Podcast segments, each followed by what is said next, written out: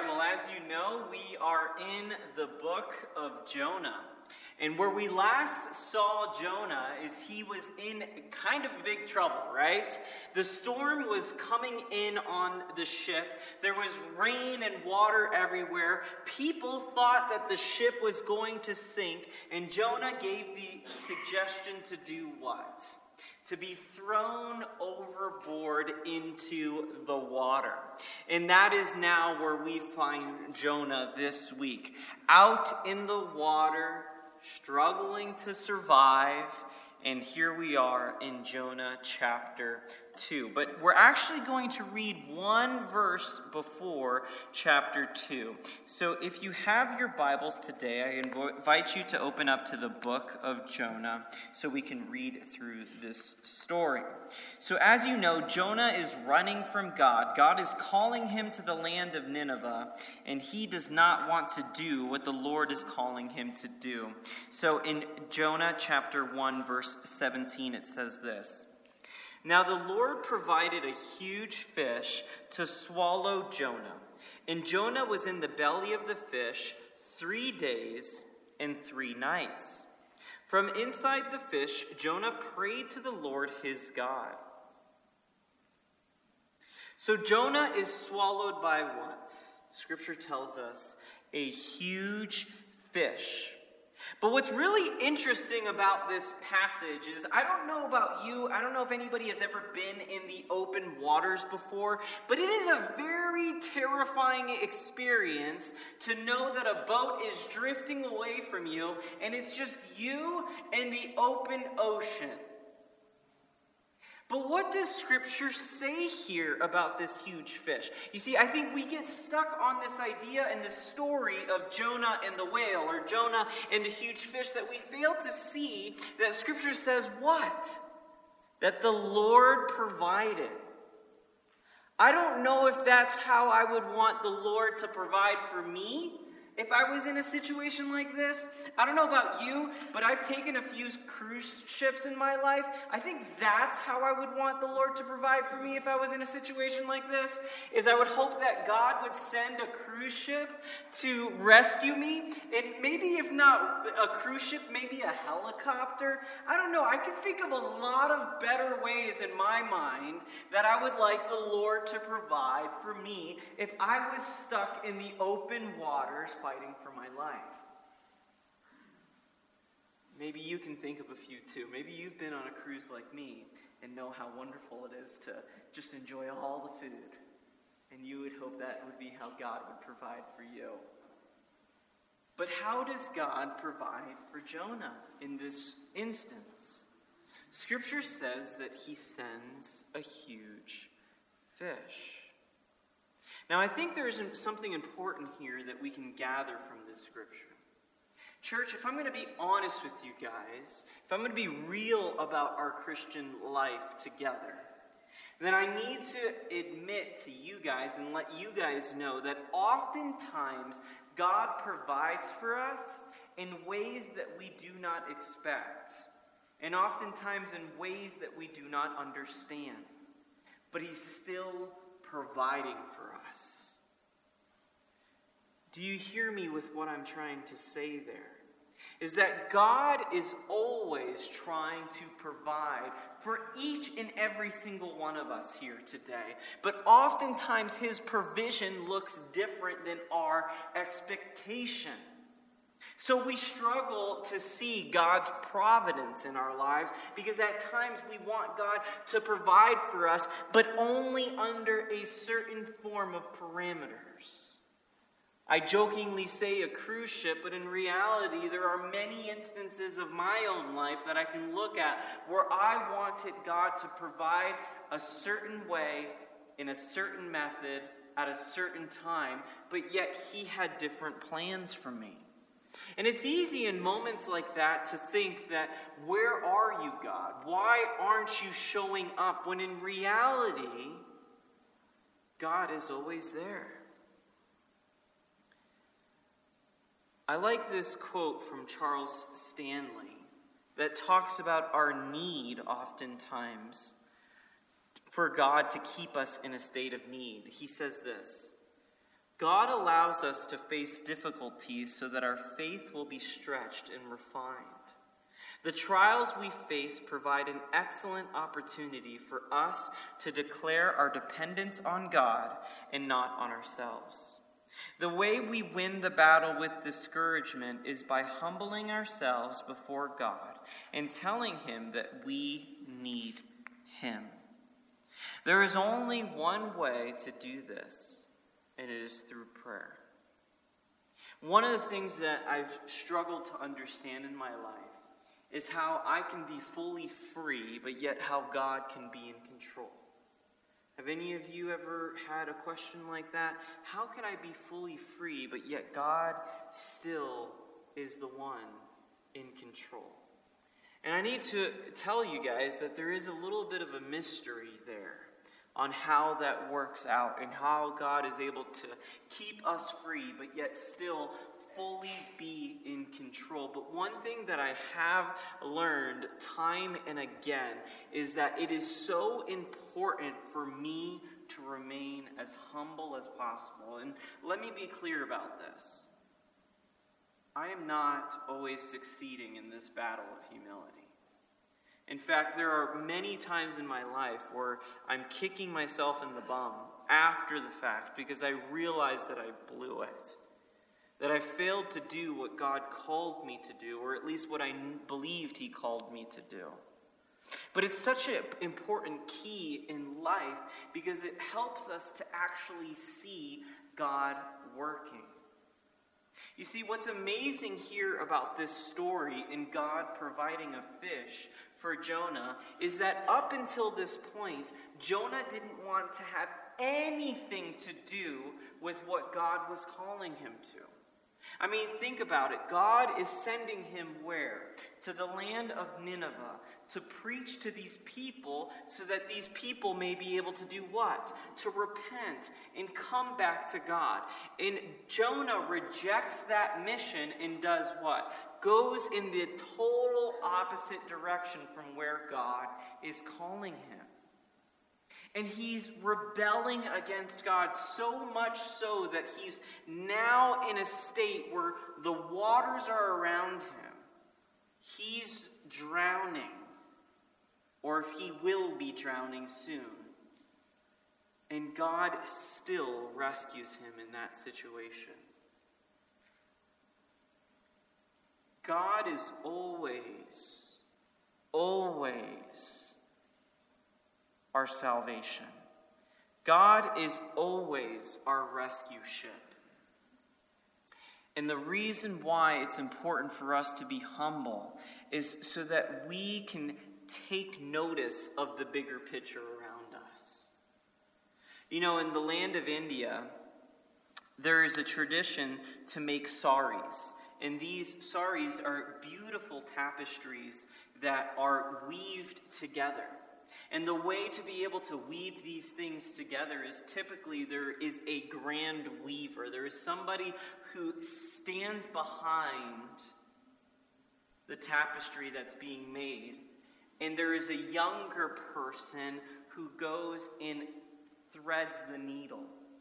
And it's the grand master behind the individual who is threading the needle, who is guiding the hand of this person to let them know what threads need to be used, what color needs to be made. And the purposes are behind this are even though the individual cannot see for the most part what he is doing other than listening to the master behind him, the master has the full picture in view. In many ways, our God operates very similar to that in life, where God calls us to do things, where God is in control of our lives, and we might not be able to see the whole picture, but He has the whole picture in His mind. Jonah struggled to trust in the Lord, but yet God still provided for him. If you didn't know, the word fish comes from the Hebrew word dog, and big fish or huge fish comes from gal, gal dog and that in particular means how we get this idea of a big fish. Now, the reason why in scriptures it has eventually been translated to whale is because in the Greek Bible they used the word um, ketos, which means specifically whale. Now, I need to admit here that for some of us modern readers, it could be difficult to stomach and accept that a whale is what did all of this, right? That a whale literally uh, swallowed up Jonah. But it's my belief that if we believe in a God who can do miracles, then what's the problem? See, we always like to put God in a box, I believe. We like to limit what God can do in our lives, and by effect, because of that, we don't always see Him providing in the ways that He can or in the ways that He is. You know, I often meet with people on a regular basis, both from our church and outside of our church. And one of the questions that I like to ask people when I meet them is I like to ask this question. I like to say, So, what is God doing in your life? If you've gotten coffee or lunch with me, you've probably heard me ask you that question before. And it's a very important question for me. I'm strategic in the reasons why I ask that question. Some of them are just simply selfish. I want to hear what God is doing in your life because I like hearing those stories. Because I believe God is always providing, and God is always moving, and God is always ministering to each of us. But another reason why I ask that question is because I like to invite people to have an opportunity to reflect, to think about what God is doing. And I'll be honest with you, I, caught, I catch a lot of people off guard with that question. There are a lot of people that I can tell, and I don't tell them, that I can see that they're scrambling. And don't get me wrong, there's probably a few reasons why. One, the pastor could feel like the principal, right? and maybe they're feeling like I'm evaluating them. But two, and I think this is probably the more likely reason, they haven't thought about it themselves until I asked them. And here's a hard truth, church. We oftentimes don't take the time to think and consider what God is doing in our lives. We oftentimes don't take the time to think and consider what God is doing in our lives. Here's the reality, church, is that God is active and living in all of our lives. He loves us that much, and He's that big of a God that He knows you and your situation in some ways better than you know yourself and your situation. And we ought to be living and thinking in a way where each of us has minds onto what God is doing in our lives. Because otherwise, we'll miss it. And I don't know about you, I don't want to miss what God is doing in my life. You know, what's ironic about this whole entire story with Jonah is how he does not represent, in very many ways, a good prophet, right? I mean, you would think that a good prophet would be eager to do the works of God, but yet Jonah is so oftentimes against doing what God is calling him to do. And just like we talked about last week, we can see ourselves in that, right?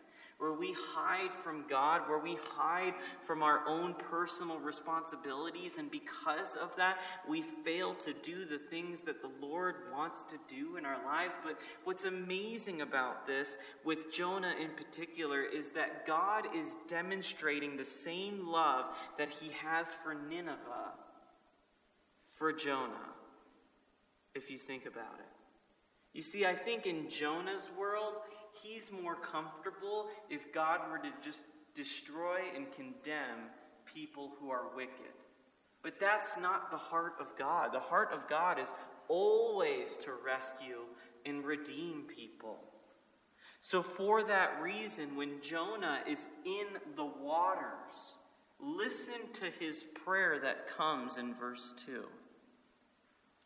In my distress, I called to the Lord, and he answered me. From deep in the realm of the dead, I called for help, and you listened to my cry. Sorry. Lena, could you turn off the pulpit mic, please?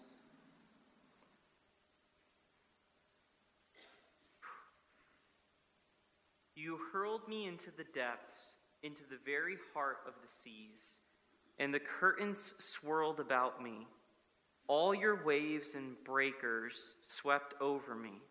I said, I have been banished from your sight, yet I will look again toward your holy temple. The engulfing waters threatened me, the deep surrounded me.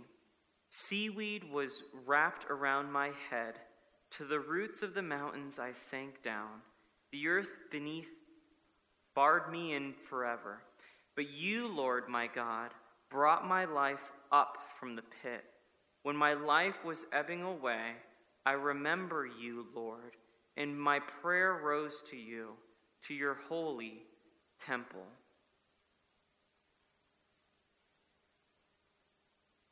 So, what is Jonah doing here? He's offering praise to God for rescuing him with this big fish that comes his way. But yet, Jonah cannot see that the God who rescues and redeems him is the same God who wants to rescue and redeem the land of Nineveh.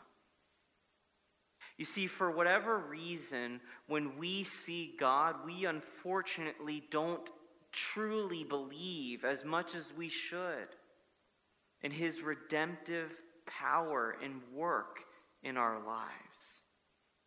And the desires that he has to be able to truly meet us wherever we are at.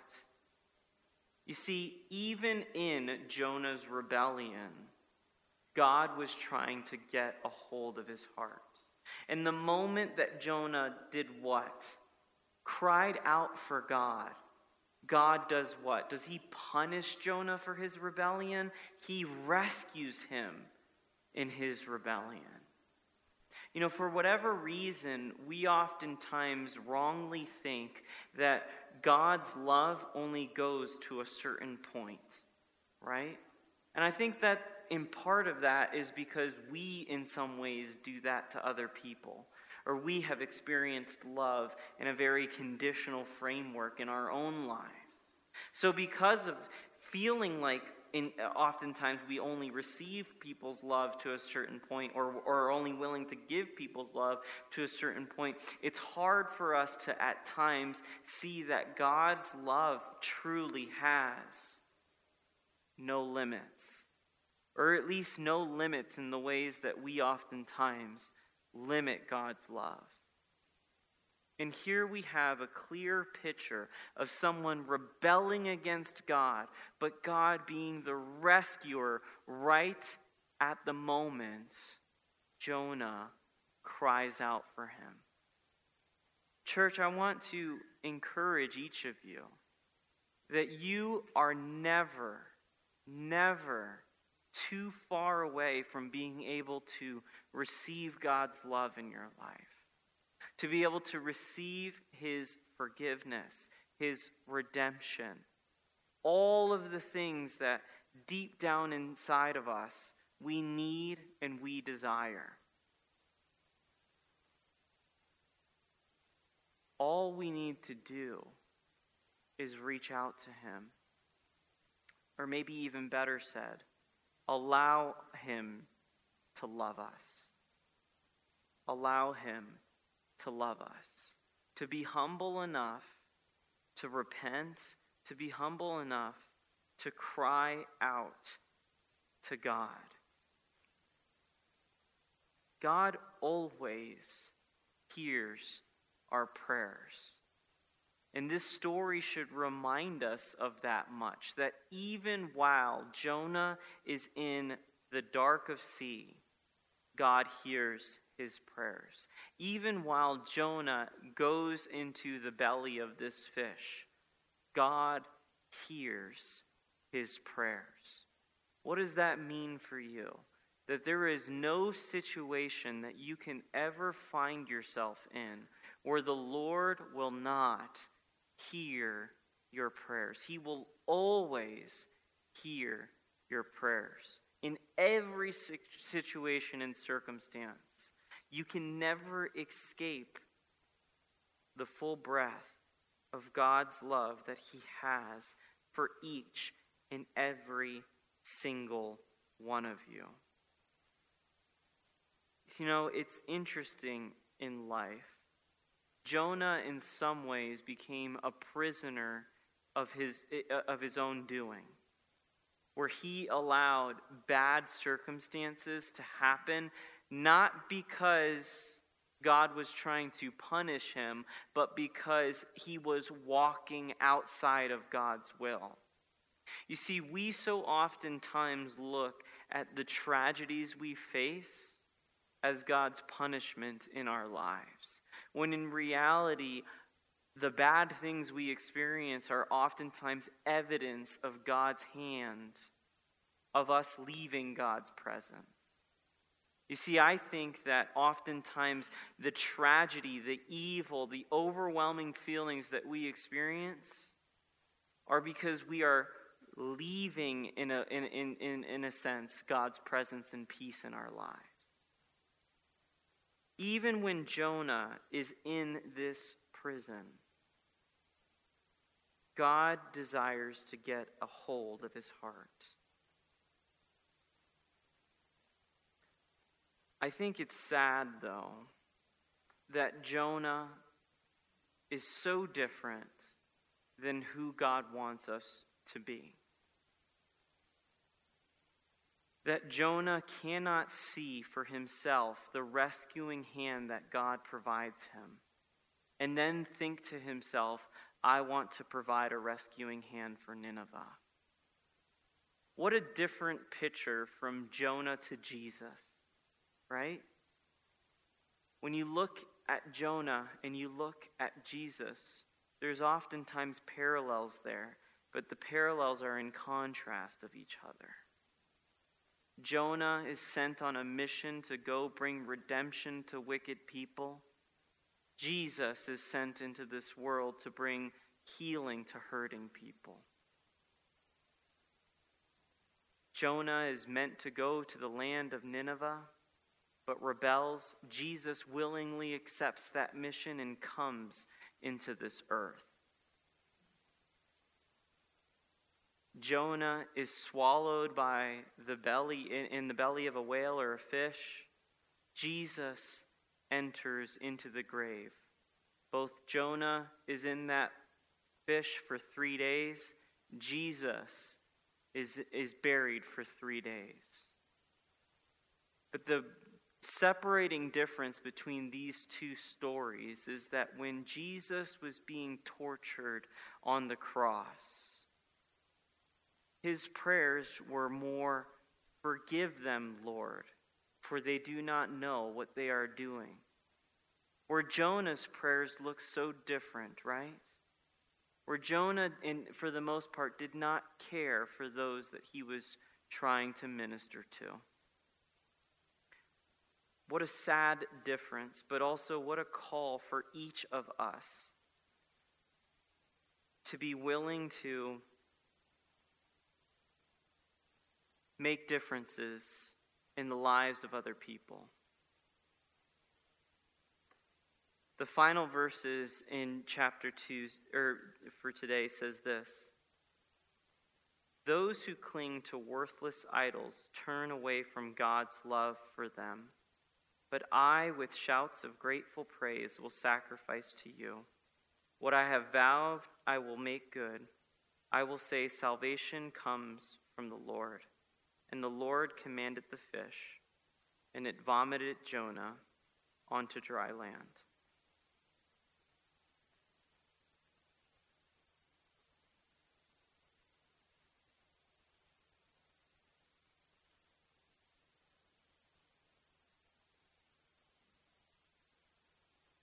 Church, I, I, I, don't feel like I'm at my best today, if I'm going to be honest with you guys. I feel like there's been many things that I've been struggling with, and I, I don't have this plan for my sermon today, but it's just true. And mm, I'm sure you're probably feeling that and experiencing that for yourself today, because I'm just off. And I just need to be honest with you guys about that because, well, I'm trying to be true to who I am, who God's called me to be. And instead of just trying to stumble along here, I just need to confess that to you guys. I'm struggling today. There are things that are hard for me that I don't always accept and do well. And I look at Jonah and I see myself. I see that I don't love the way that God always wants me to love. I don't care the way that God always wants me to care. And sometimes I get really angry when I see it in other people too. And I understand that that is judgmentalism on my part. Church, I I really didn't plan this and hopefully I'm not going to regret this, but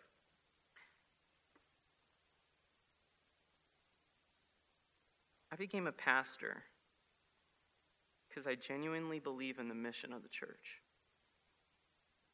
I genuinely believe that we are God's people, that we are called to be a city on the hill, that we are called to be light to others.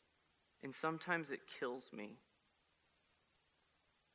when I see us fighting with each other more than fighting the kingdom of darkness.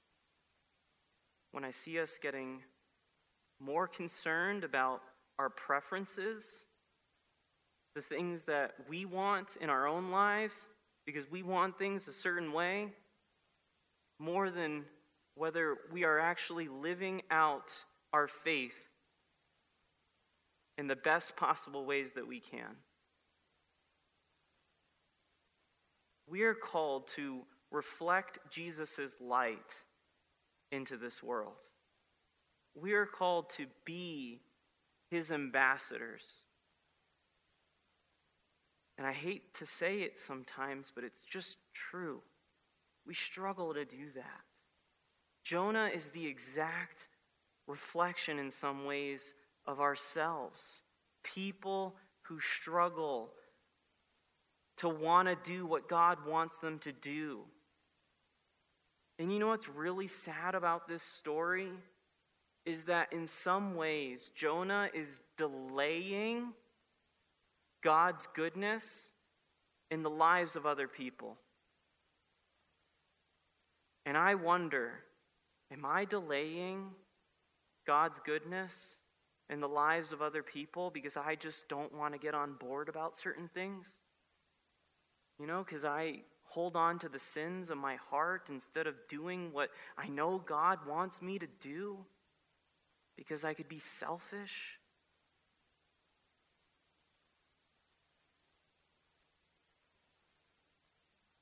I hope you hear my heart. And I hope, if anything, from hearing my heart today, you can maybe come to know for yourself that, church, we need to love each other.